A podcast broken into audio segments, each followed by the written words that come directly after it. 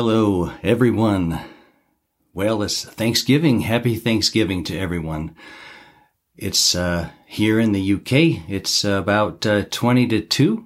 Uh, and uh, just really looking forward to getting this podcast launched for the first time ever. And uh, I really have to say this is a soft launch. Uh, there are some things that uh, won't make it quite as uh, maybe smooth as it would have been, but uh, we're here, and I thank God for the chance to tell you the story that I promised you I would tell you about uh, the accident I had and what God did through that accident. Uh, and then to tell you a little bit more about what's going to happen in the future with Rejoicing Bones before I go any further, I just want to say, look, uh, thank you, thank you, thank you so much for streaming me into your home or wherever you are. I really appreciate the chance to tell you the story. I really do. I really appreciate the chance to minister to your heart.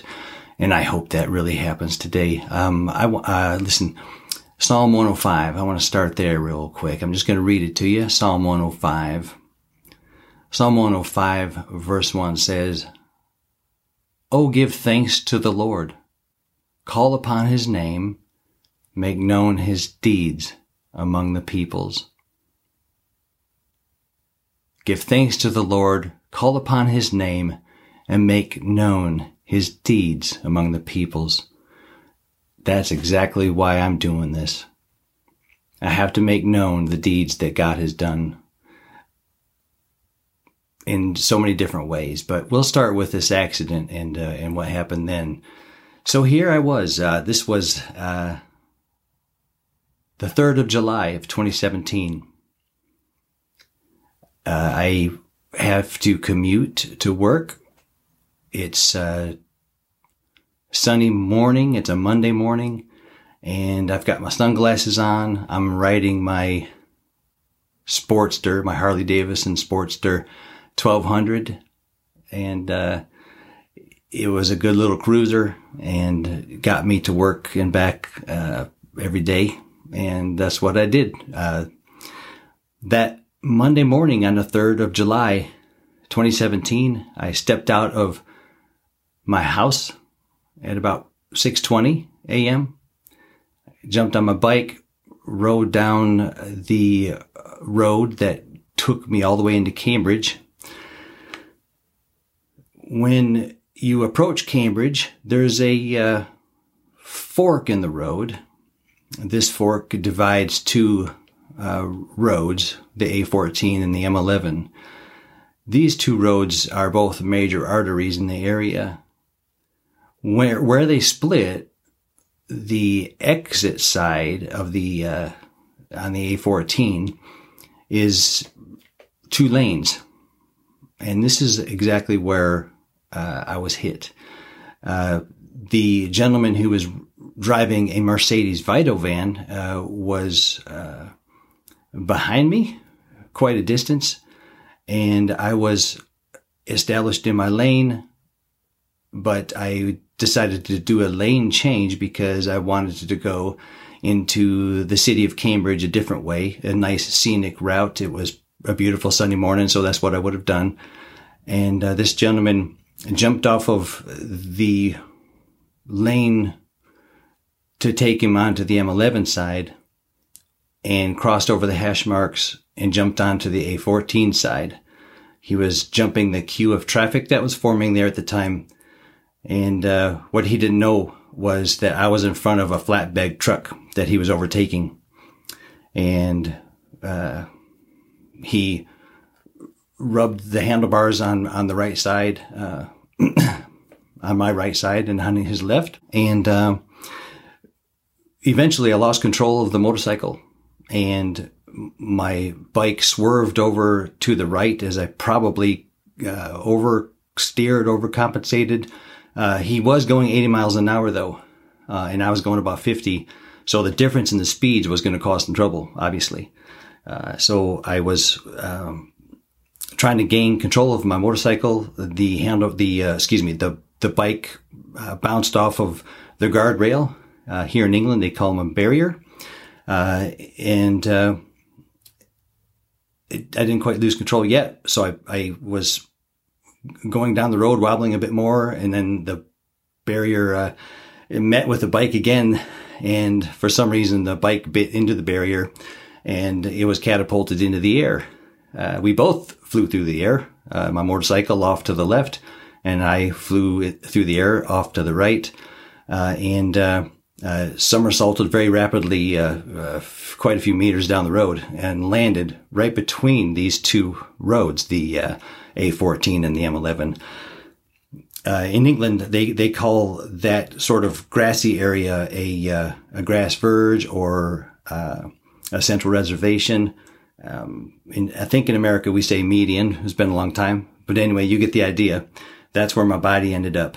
Um, if I had gone just a little bit further uh, to the right, I would have gone over the central reservation and into the traffic of the M11, and that would have been pretty catastrophic. Uh, I don't think I would have survived.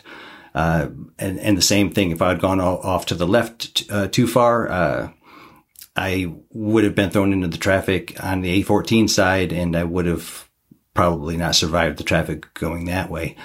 Uh, really, just am grateful for that small sliver of grass that was my refuge there for a minute. Well, actually, for almost an hour as I waited for a, a, a rescue. Through the process of this uh, collision and uh, and the motorcycle crash, uh, and flying through the air and landing. We don't know how, what happened when, but, uh, my, my left leg was, uh, snapped in half at the knee. So no bones broke, but it was actually pulled apart, um, and dislocated as it bent completely backwards the wrong way. I'm really sorry to be graphic, but uh, I really think it helps get, uh, helps us get an understanding of the extent of the injuries, which is going to be really important for the whole story. so the left side, uh, the, so the left leg was dislocated at the knee, torn open, and uh, uh and uh, in, fact, if the impact uh, had been any harder, I probably would have uh, completely had a severed leg. But but it was held together by soft tissue, and you get the idea.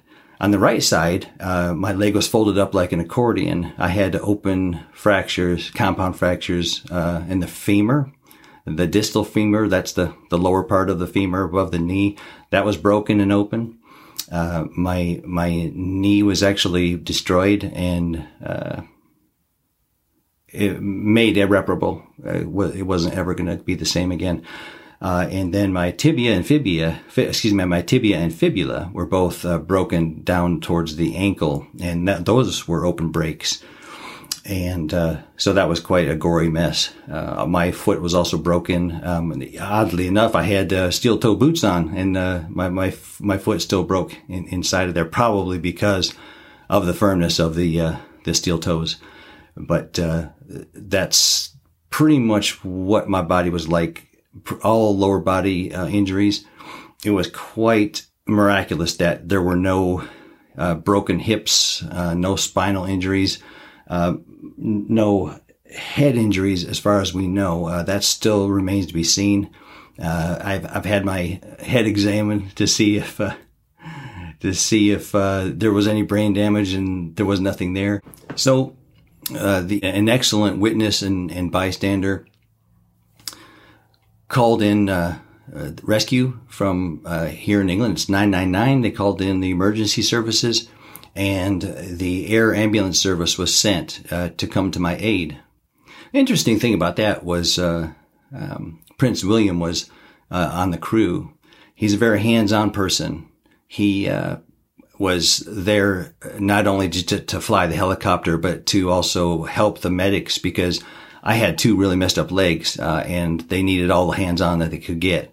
So, uh, so Prince William, I've heard, was always like that when he was uh, in the ambulance service. Um, so he helped them hold my legs in place while they were being treated. He uh, apparently is the one who took the pictures. I have pictures of the scene of the accident there. Uh, of course, I can't show those to you right now. I don't think you'd appreciate that anyway. Uh, but uh, that was great. Uh, anyway, so um, I got to the hospital eventually, and uh, I was still conscious this whole time. Uh, at, at, first, of course, I was in excruciating pain. I was screaming and, uh, uh, like you would if your legs were busted up like that. Um, one of the witnesses uh, said uh, I, I, asked him to straighten my legs out because they hurt, and uh, he said, uh, "No, mate, uh, I think they're broken." Uh, the, the, there were other so many funny things that that came out of my mouth. I think the first one was, "I hope I didn't do something stupid." Uh, w- which sounds like me because uh, I wouldn't want to have done uh, something that would have been my fault to end up in that situation. Uh, the reason I'm talking like this actually is because uh, I don't remember the accident at all. Uh, the everything I've just told you so far is uh, from the uh, accounts given by the witnesses of the accident. in the court of law, the gentleman in the van was convicted of driving with without due care and attention.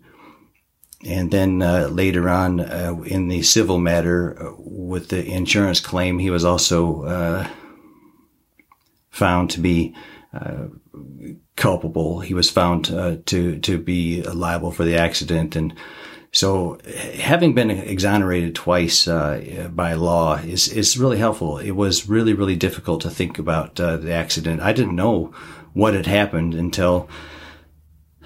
Um, September, actually, when I first was contacted by the witness who wanted to see how I was doing. So that was from uh, July, August, September before I knew exactly what had happened. And I had to actually talk to the witness, and that was really good. Uh, my goodness. Um, anyway, so I was in the hospital. They brought me to the hospital on the 3rd of July, right after the accident. That was my home until the uh, 23rd of August of 2017.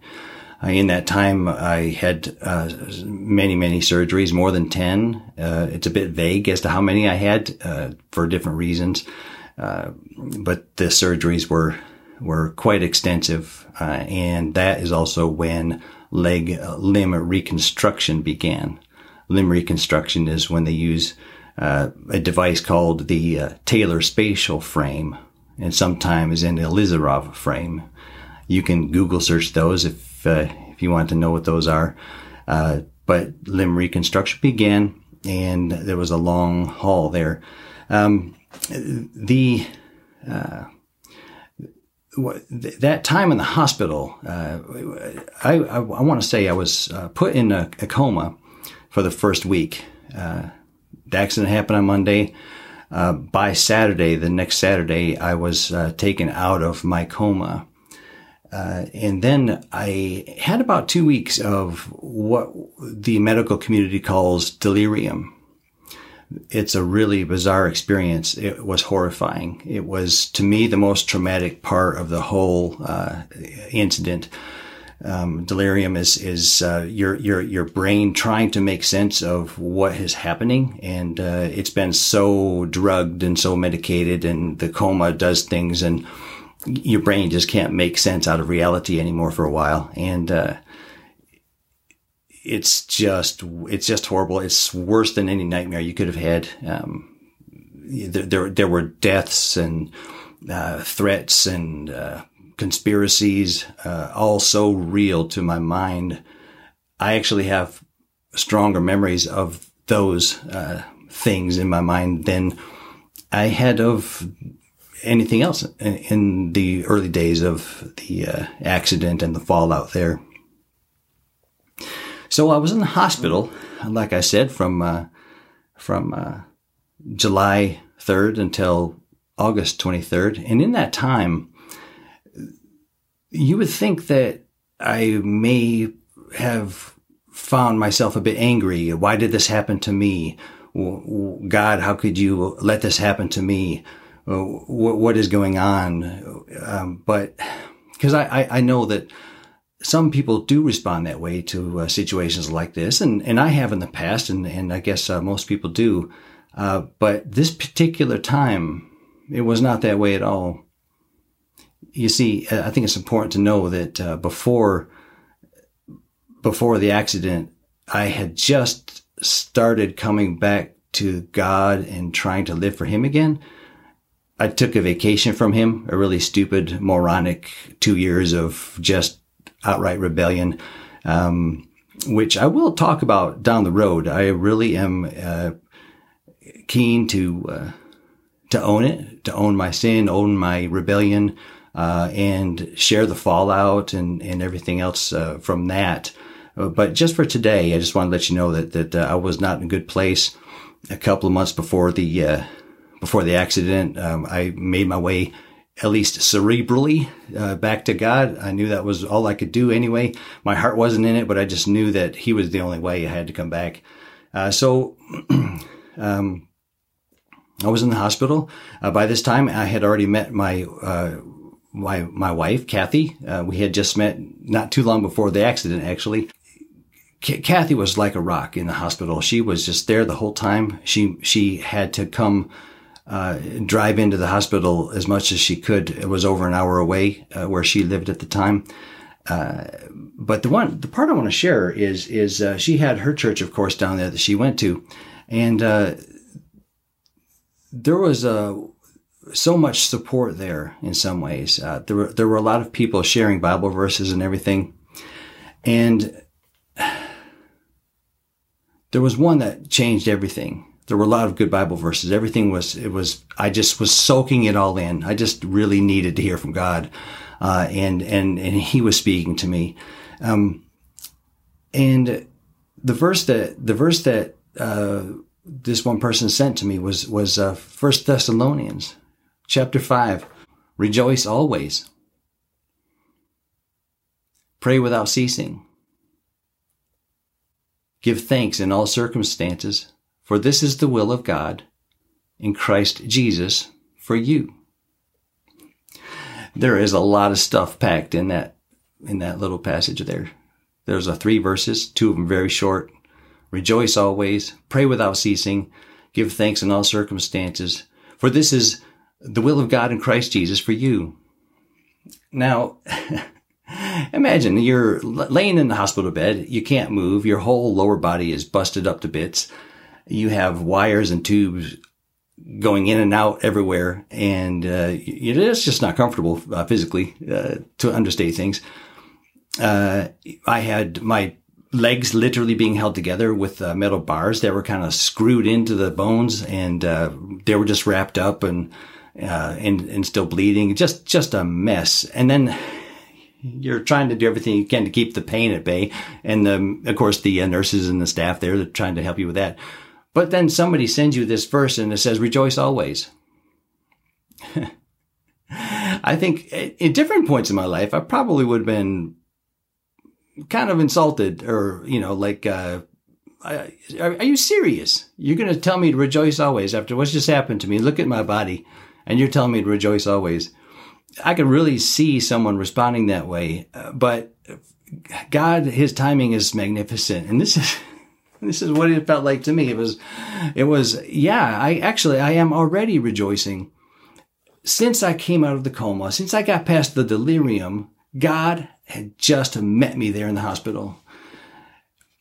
He helped me through the Holy Spirit, I believe, helped me understand for the first time that He loved me. He wanted me to live for Him. And He helped me love Him these things just hadn't in my decades of, of being a Christian and, and trying to live right, not saying all this stuff. This was the first time I felt that real relationship where he loved me and I knew that. And I think that this was happening because I was actually in a state of surrender the first time ever that I had actually surrendered that much. I had absolutely no choice. Every single part of me was vulnerable, spiritually, mentally, physically. I was vulnerable. And that is when God can really do some wonderful things in your hearts. I'm telling you. Um, so the state of surrender, that was, that was key. Um, and, and I just want to say, this is how God wants us. God wants us to be, um, he wants us to be surrendered all the time. In fact, I think I call it a, a state of unsurrender. When you're unsurrendered, that's when you start you start getting in trouble. That's when things go kind of rough. Um, so God wants us to be in a relationship with Him and the, the one that's in a state of surrender, trust, and love. And I think there's a lot of people out there. You might be one of them that, that just doesn't really get that God loves you. You kind of, you, you know it in your head, but it doesn't really feel like it. It, it, uh, it doesn't seem like it sometimes, or it doesn't really register. I really want to encourage you to pray uh, and just ask God to show you, ask Him to really get in there, uh, work in your heart, and just know that He loves you. Is so essential for a good, solid walk in Him. So there you have it. There's uh, I talked about uh, the accident, what happened then, um, what happened in the hospital. Oh. Well, I can't I can't talk about anything else without talking about Rejoicing Bones. I told you I would say uh, where Rejoicing Bones comes from. It's a funny funny name because uh, you've got bones. You know, bones are just bones. You know, uh, and then we talk about bones rejoicing. Well, I got it from Psalm 51. It's a psalm that uh, I have used before to uh, help me relate to David in his sin with Bathsheba uh, and uh, and uh, the death of her husband. Uh, psalm 51, the whole psalm is beautiful. The whole psalm is applicable, but I'm just going to read verse 8. It says, Let me hear joy and gladness. Let the bones that you have broken rejoice. I'm just going to read that again. Let me hear joy and gladness. Let the bones that you have broken rejoice. My first blog talks about this verse. Um, Charles Spurgeon preached a message on it in the 1800s. Uh, I think that sermon was about 6,000 words, if I remember correctly. Uh, and it was all about just this one verse. That's how profound it is. Um, I don't want to get into the theology of suffering and pain. Um, I just do want to say real quick that there's a difference between punishment and discipline. Uh, and I'm going to leave that there for now. Uh, the only thing Rejoicing Bones is going to do with you is just, as far as theology goes and those kinds of things, is is to explore the, the theology of, of suffering and, and pain. Not to be geeks or nothing like that, but because I think it really helps us uh, to know God, how He works, see precedents in the Bible, and just really come away rejoicing because of what He's doing in our lives. It's just fantastic. So that's that's where rejoicing bones comes from. Uh, David was praying this: uh, "Let the bones that you have broken rejoice." My bones were really broken, folks, uh, uh but also my my my heart was uh, it wasn't right. Um, so so my my legs breaking like they did uh, led to God actually mending my heart in a really beautiful way. So that's that's where rejoicing bones comes from. I hope the story of the accident wasn't too long. You kind of have the idea of what happened. Um, and then secondly, we uh, just talked real briefly about where the name Rejoicing Bones comes from. What does it mean? Uh, again, I want to just say uh, if you want to read about this, there's a really good long uh, blog, and you can find my blog at rejoicingbones.blog. You can Google search that, rejoicingbones.blog, and see that there. Uh, if you're watching on YouTube, I'll leave links in the comments. Uh, and just, just lastly, um, I would just want to share real quick what Rejoicing Bones I hope uh, will do for you. Before that, let me just talk about the format, what I'm shooting for here. Uh, I want to have a, a, time, a short time. I want to keep the the uh, podcast fairly short, probably a bit shorter than this is. Uh, have a, some maybe practical discussions about things that get in our way from uh, from having joy. Maybe we might talk about anger or something. I want to have and then uh, an interview with uh, someone who uh, we see has had something um, that God has used in their lives to achieve joy. And uh, also after the interview, then I think having brief reflections, uh, brief reflections on Scripture that will point us towards invincible joy. There are so many. You might be saying to yourself, Russ, uh, you're going to run out of material. Not a chance. Not a chance. I've been looking at this for four years. It's a bottomless pit, you know, in a good way, if that's possible. Anyway, so that's the format. Um, I just together want us to journey forward towards Christ based on scripture, knowing and learning his love for us and how we can have invincible joy. That's what we're going to talk about. That's what we're shooting for. Folks, be joyful, be restored. We'll talk to you soon.